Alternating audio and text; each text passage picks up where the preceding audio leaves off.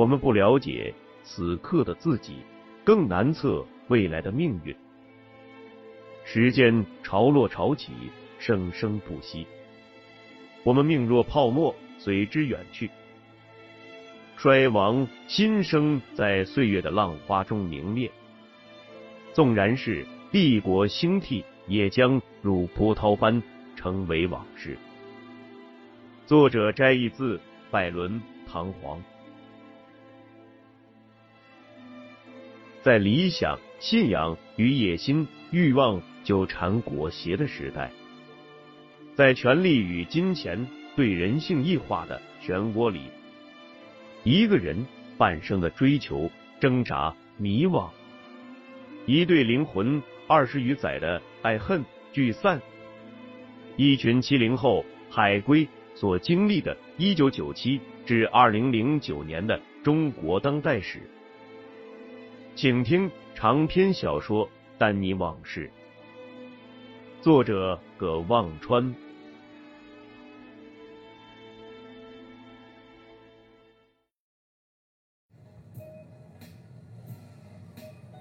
秦国栋在酒店的房间里一直睡到上午十点。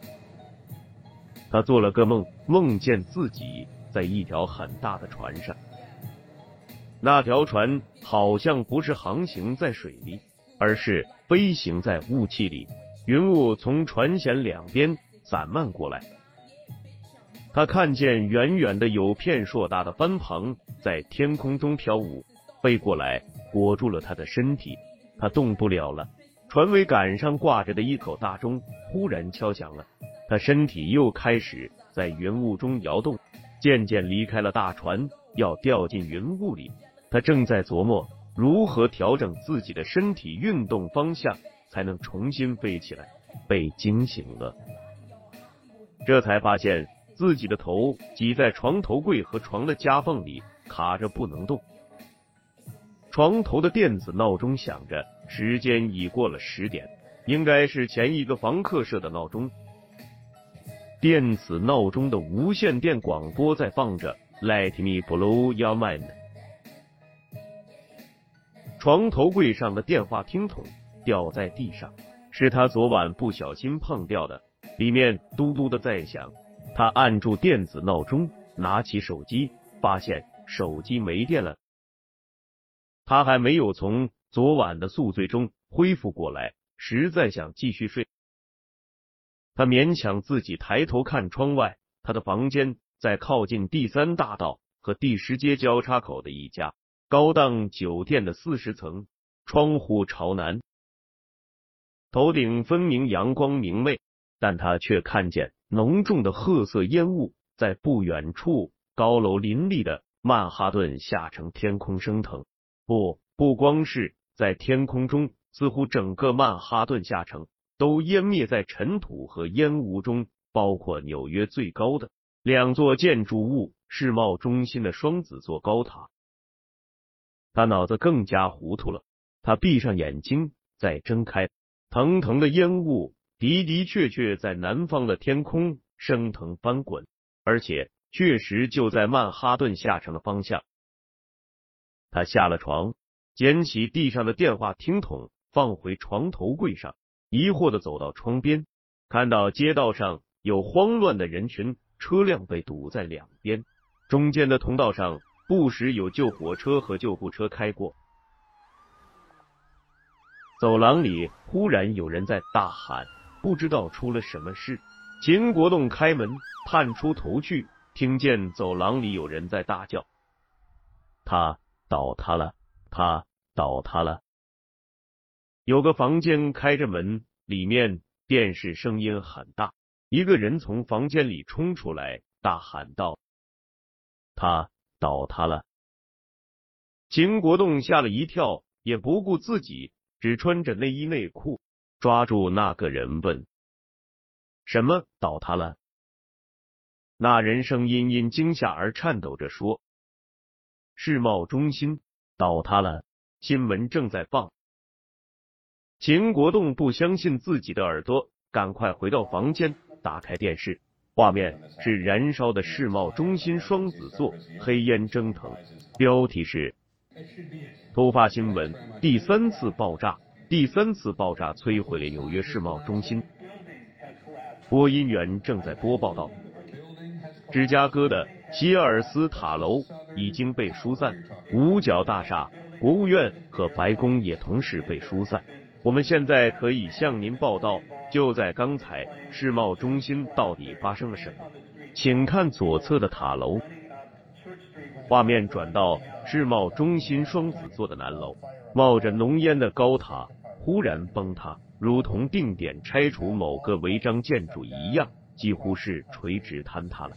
浓浓的烟雾随之蒸腾而起，摄影机拉远的镜头，整个曼哈顿下城都笼罩在浓浓的烟雾中。他又换了一个频道，也是同样的报道。还有镜头是一架飞机空中撞向世贸中心和碰撞以后爆炸的镜头。秦国栋脑子乱成一团，电视里播音员继续在说：“截止目前，我们还不清楚伤亡人数，此刻还不清楚。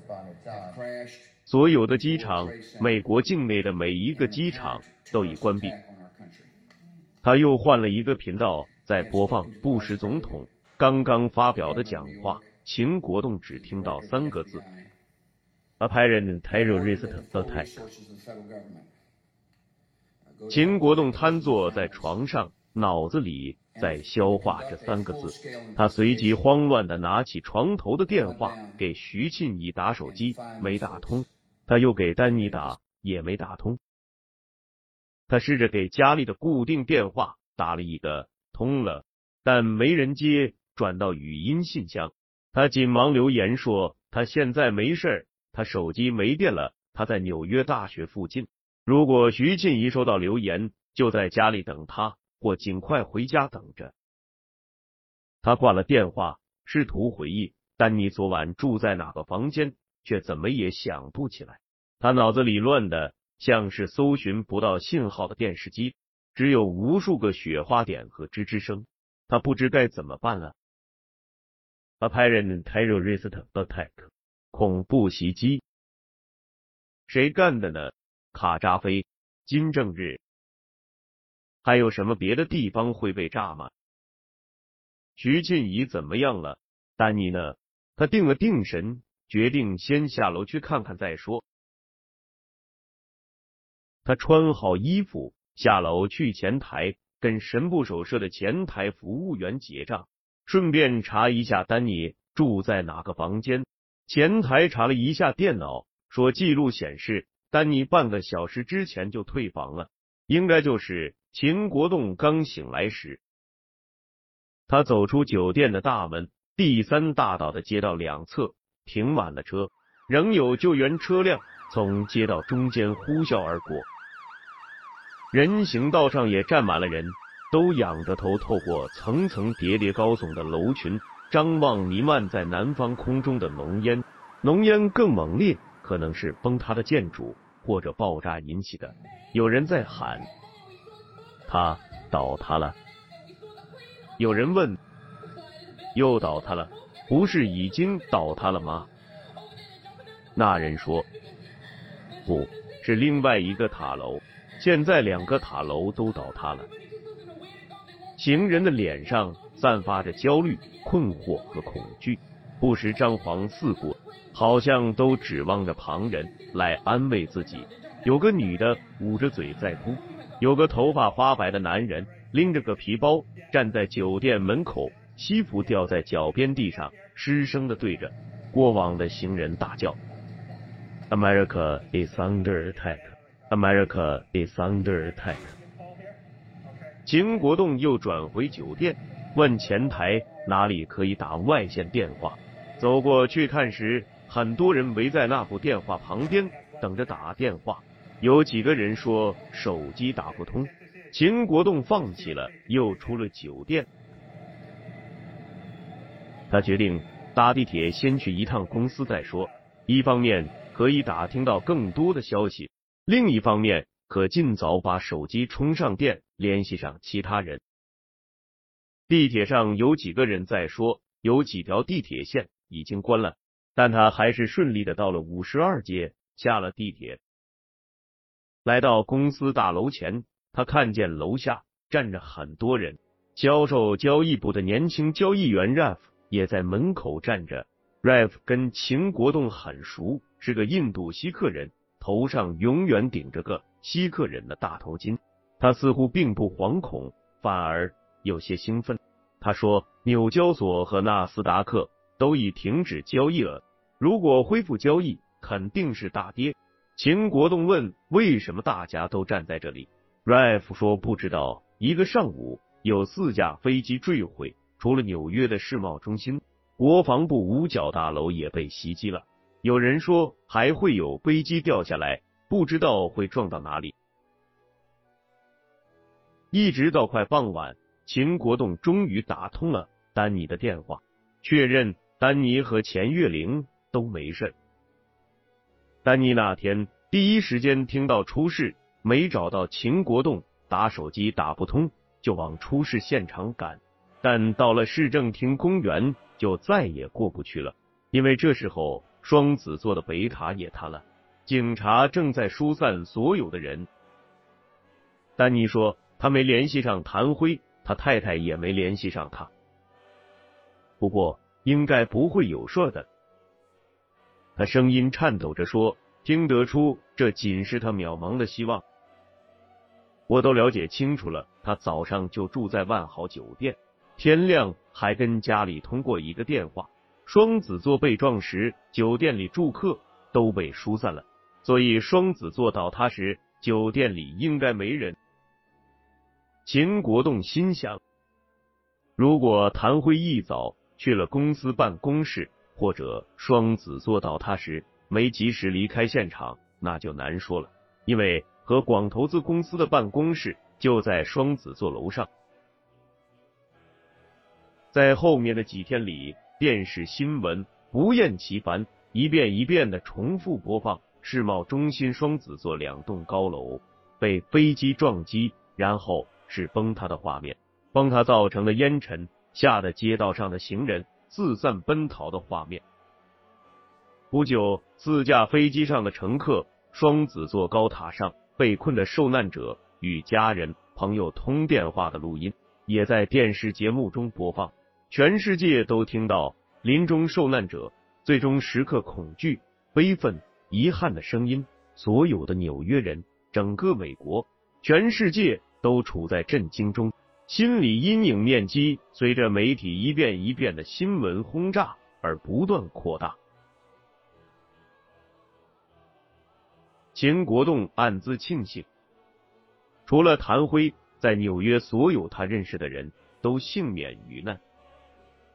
徐庆怡非常反常的没为秦国栋那晚夜不归宿而大吵大闹，他连续几天没去上课，像个影子一样紧紧的跟在秦国栋身边，似乎怕他一旦离开他的视线就会永远消失。那一周剩下的日子里，秦国栋没再去上班，他大部分时间都坐在家中沙发上，傻傻的看着窗外。他能感觉到内心深处那块曾经想当然的认为坚不可摧、与他生命密不可分的平和和安详天地，似乎已离他而去，永不复返。事件发生后，Alex 取消了来纽约签约的行程，因为美国境内的所有航班都停飞了。九月十七日，纽约股票市场恢复交易。几乎所有的股票都大幅下跌，道琼工业指数创造了有史以来单日最大跌幅，和广投资的股价更是一泻千里。早上一上班，Steven 就找 Nick 和秦国栋，两人进了 Steven 办公室。Steven 说：“Alex 把交易取消了。”Steven 让 Nick 和秦国栋尽快通知和广投资找谭辉。和丹尼商量一下对策。尼克走出 Steven 的办公室，问秦国栋：“谭辉有消息吗？”秦国栋摇摇头。尼克说：“那就没希望了。”尼克又问：“丹尼怎么样秦国栋说：“丹尼仍然认为谭辉还活着。”尼克摇摇头说：“这人已经疯了。”尼克告诉秦国栋，他从几个持有和广投资股票的机构那里打听到，这些机构正计划开和广投资的董事会更换公司的管理层，甚至可能会把公司私有化。Alex 放弃交易，不光是因为九月十一日的袭击事件，还因为。谭辉根本不再是公司的控制人了。尼克说：“和广投资完蛋了，可能会被拆了卖。丹尼的饭碗估计包不住了，真是一场噩梦。”秦国栋打电话给丹尼，丹尼没接电话。秦国栋又打电话给钱月玲，钱月玲接了电话，声音闷闷的，像刚哭过。他说。他此刻也找不到丹尼，每天深夜他和孩子都睡了，丹尼才回来，然后一大早天不亮又出去了。他开始还问了几次，但后来看他一副心急火燎的样子，实在不忍心问，怕他心烦。他说，丹尼还在四处打听谭辉的下落，去了好几次警察局，去了谭辉的家，去了谭辉的餐馆。这几天又一直在世贸中心出事的现场附近待着。秦国栋安慰了钱月玲，又给丹尼打电话，还是没人接。虽然秦国栋记挂着丹尼，但尼克给秦国栋派了一堆活，让他一直做到下午，连中饭都没吃上。忽然手机响，来电显示是钱月玲的电话，他接起来问。丹尼怎么样？钱月玲电话里压低声音说：“丹尼回家了，但一句话都不说，把自己锁在书房里，敲门也不开。”秦国栋想了想，跟钱月玲说：“你也别太着急，既然回家了，就不会有大事，最多也就是有点想不通，让他安静一下也好。我下班后就过去看他。”一到下班，秦国栋扔下手里的活儿，就去丹尼家。钱月玲开了门，见是他，忙说道：“来的刚刚好，我刚刚叫他下楼吃饭，他还是不开门，你帮我去劝劝好了。”秦国栋上了楼，敲门没开，里面传出音乐声，好像是那首《Danny Boy》。秦国栋想了想。喊道：“哎，我来了，怎么也不出来接见一下呀？”等了一会儿，音乐声停了，门开了。丹尼站在门口，满脸的疲惫和失落，好几天没刮胡子。秦国栋强笑道：“我今天中午被人抓着干活，连中饭都没吃上，嘚嘚的来你们家蹭饭，不会不欢迎吧？”丹尼勉强笑了笑，说道：“求之不得。”两人一起下楼。钱月玲小心翼翼的把温在烤箱里的饭菜端上桌，让两人吃。秦国栋边吃边说贵子今天这菜是你亲手做的吧？比你们家附近那上海菜馆还地道。”钱月玲故作委屈的说道：“好吃吗？”就多吃些好嘞，我忙碌大半日，就盼有人能捧捧场嘞。丹尼说：“我不也一直夸你菜做的好吗？不想让你太辛苦。哎，你多休息，别累着自己。待会儿我洗碗，不要管了。”钱月玲莞尔一笑，说道：“你俩安安心心吃饭。”说完，上了楼。秦国栋看着钱月玲上楼，问丹尼：“是不是我看错了？几个月没见，好像 Grace 胖了。”丹尼说：“什么胖了？又有了。”秦国栋说：“那要恭喜你呀，这可是大喜事。”丹尼淡淡的说道：“也是。”他扒拉了两口饭，把碗放下。看着秦国栋吃。秦国栋说：“我这中午饭就没吃好，你还不让我好好吃一顿？”说完，用筷子指指丹尼的饭碗，丹尼才又拿起饭碗吃饭。两人就这样吃，中间没说几句话。吃完饭，丹尼把餐具放进洗碗机里，然后上了楼。钱月玲坐在起居室的沙发里看电视，新闻里还在一遍一遍的播放着世贸中心的两个塔楼崩塌的画面。丹尼烦躁的对钱月玲说：“别看了，一天不知道放多少遍。”秦国栋和丹尼继续走上楼，来到了天台，望着曼哈顿的方向。丹尼叹了一口气，好像把胸中的所有怨气都吐向天空。天上没有月亮，满天的星斗与曼哈顿的夜晚的灯火相连。丹尼说：“明天公司要开董事会，他们要选新的董事。这些人，谭辉还活不见人，死不见尸，就这么迫不及待。”秦国栋小心翼翼的说。我今天找你，有个事跟你说。Alex 打电话给 Steven 说交易取消了。丹尼哼了一声，说道：“恐怕不是取消交易，而是要趁火打劫。他对加州那个宽带项目志在必得。有人给我透了消息，Alex 正在联络几个机构投资者，准备拔河广投资 buyout，然后就是。”债务重组或者分拆出售，这样他不通过原来那个交易，就可以把整个宽带项目搞到手。到时候公司拆了卖，说不定还能赚一笔呢。秦国栋沉默了一会儿，说：“这也多少算是意料之中。”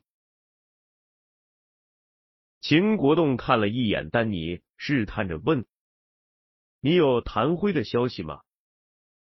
丹尼冷笑道：“他能有什么消息？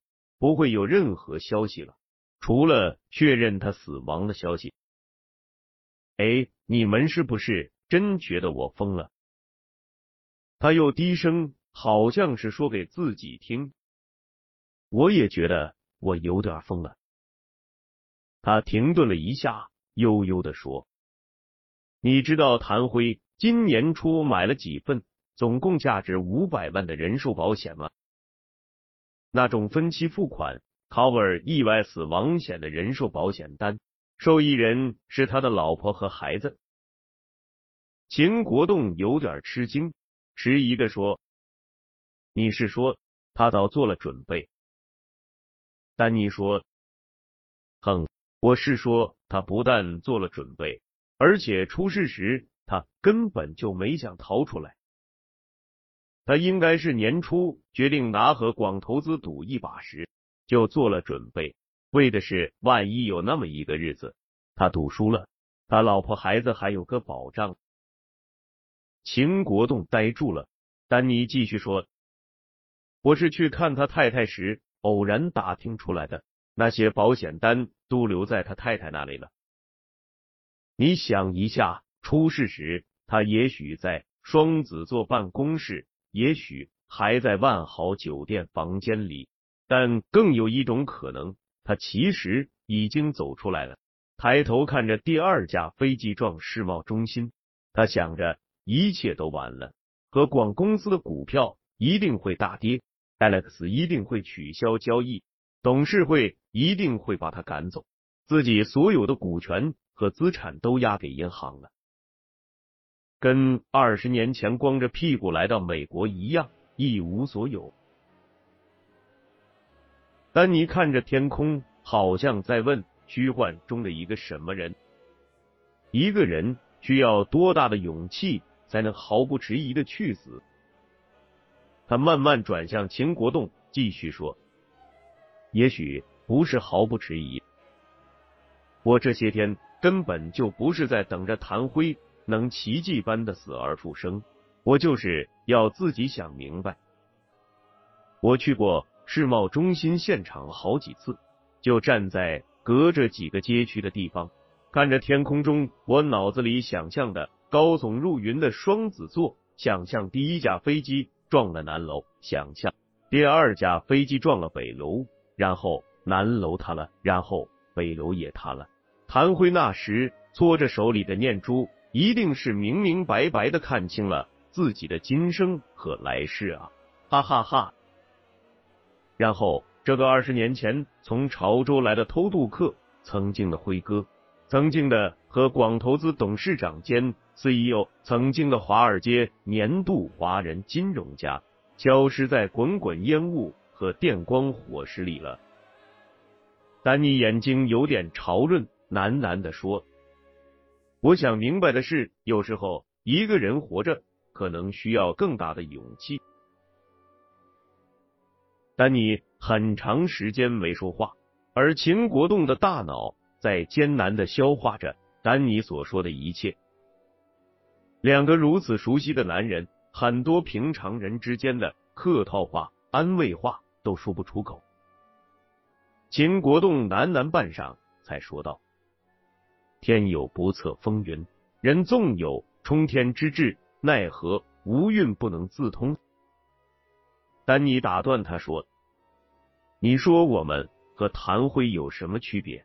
他二十年前躲在艘渔船里，后来又躲在集装箱里，在海上飘零了，不知道多久，也不知道转了多少条船，转了多少个地方，来到美国。我呢，凭着一张录取通知书和辛苦了好几年攒下的三万多美金，搭着国际航班来美国。”最后都是一样的一无所有。秦国栋此时想知道，除了将会失去工作，丹尼此时的麻烦到底有多大？有没有用自己的钱参与谭辉和广投资的赌局？如果有，那可能是个一时半会儿没法弥补的窟窿。秦国栋安慰道：“你越想越偏了，太悲观了吧？你还有家。”有我们这些朋友，谭辉是一辈子所有的东西都赌进去了，赌输了，你没有呀？